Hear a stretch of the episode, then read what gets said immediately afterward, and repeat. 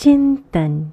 चिंतन कार्यक्रम के सभी श्रोताओं का मैं रचना मुकेश हार्दिक अभिनंदन करती हूँ। सुप्रभात। शादी की सालगिरह की पूर्व संध्या पर पति और पत्नी एक साथ चाय पर बातचीत कर रहे थे। दुनिया के लिए वे एक आदर्श जोड़ा थे। वैसे तो दोनों के बीच बहुत प्यार था, लेकिन समय के साथ इनके बीच मन मुटाव होने लगा। बातचीत के दौरान पत्नी बोली, मुझे तुमसे बहुत कुछ कहना है, लेकिन हमारे पास एक दूसरे के लिए समय ही नहीं है। इसलिए मैंने ये दो डायरियाँ खरीदी हैं। अगले पूरे साल एक दूसरे के लिए हमारे मन में जो कुछ भी होगा हम इस डायरी में लिखेंगे। और अगले साल इसी दिन हम अपनी कमियों के बारे में जानने के लिए एक दूसरे की डायरी पढ़ेंगे और उन्हें सुधारने की दिशा में मिलकर काम करेंगे। पति को ये विचार पसंद आया और वो तुरंत इसके लिए तैयार हो गए। दोनों ने अपनी अपनी डायरी ले ली। जल्दी ही साल बीत गया।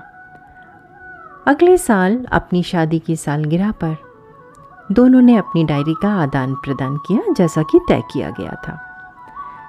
पति ने पहले अपने लिए लिखी डायरी को पढ़ना शुरू किया।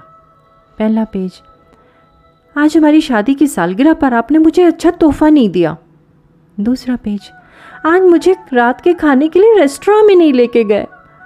तीसरा पेज, आपने मुझे फ़िल्म ले जाने का वादा किया था, लेकिन आपने अंतिम समय पर उस कार्यक्रम को ये कहते हुए रद्द कर दिया कि आप थक गए हैं। मेरे रिश्तेदार आए थे, लेकिन आपने उनसे ठीक से बात नहीं की। आज बहुत सालों बाद आपने मेरे लिए एक ड्रेस खरीदी, लेकिन वो भी पुराने ज़माने की। ऐसे ही उस डायरी में पति के लिए कई छोटी छोटी शिकायतें लिखी गई थीं। पढ़ते पढ़ते उसकी आँखों से आँसू छलक पड़े। पति ने कहा, मुझे बहुत दुख है। मुझे अब तक अपनी गलतियों का पता नहीं था। मैं पूरी कोशिश करूँगा कि भविष्य में ये गलतियाँ दोबारा ना दोहराऊं। अब पत्नी की बारी थी। वो अपने पति द्वारा लिखी गई डायरी को खोलने लगी। पहला पेज खाली, दूसरा पेज खाली, तीसरा पेज खाली। पत्नी ने कई पेज पलटे, लेकिन सब पेज खाली निकले। पत्नी अब परेशान हो गई और बोली मुझे पता था कि आप मेरी इस छोटी सी इच्छा को भी पूरा नहीं कर पाओगे। मेरे दिमाग में जो कुछ था, उसे लिखने के लिए मैंने इतनी मेहनत की, क्योंकि मैं चाहती थी कि आप पूरे साल जो मेरे दिल का हाल रहा, वो जाने। लेकिन आप आप मेरे लिए इतना भी नहीं कर पाए। पति मुस्कुराए और बोले, मैंने आखिरी पन्ने पर सब कुछ लिख दिया है, उसको पढ़ लो। पत्नी ने उत्सुकता से आखिरी पन्ना खोला।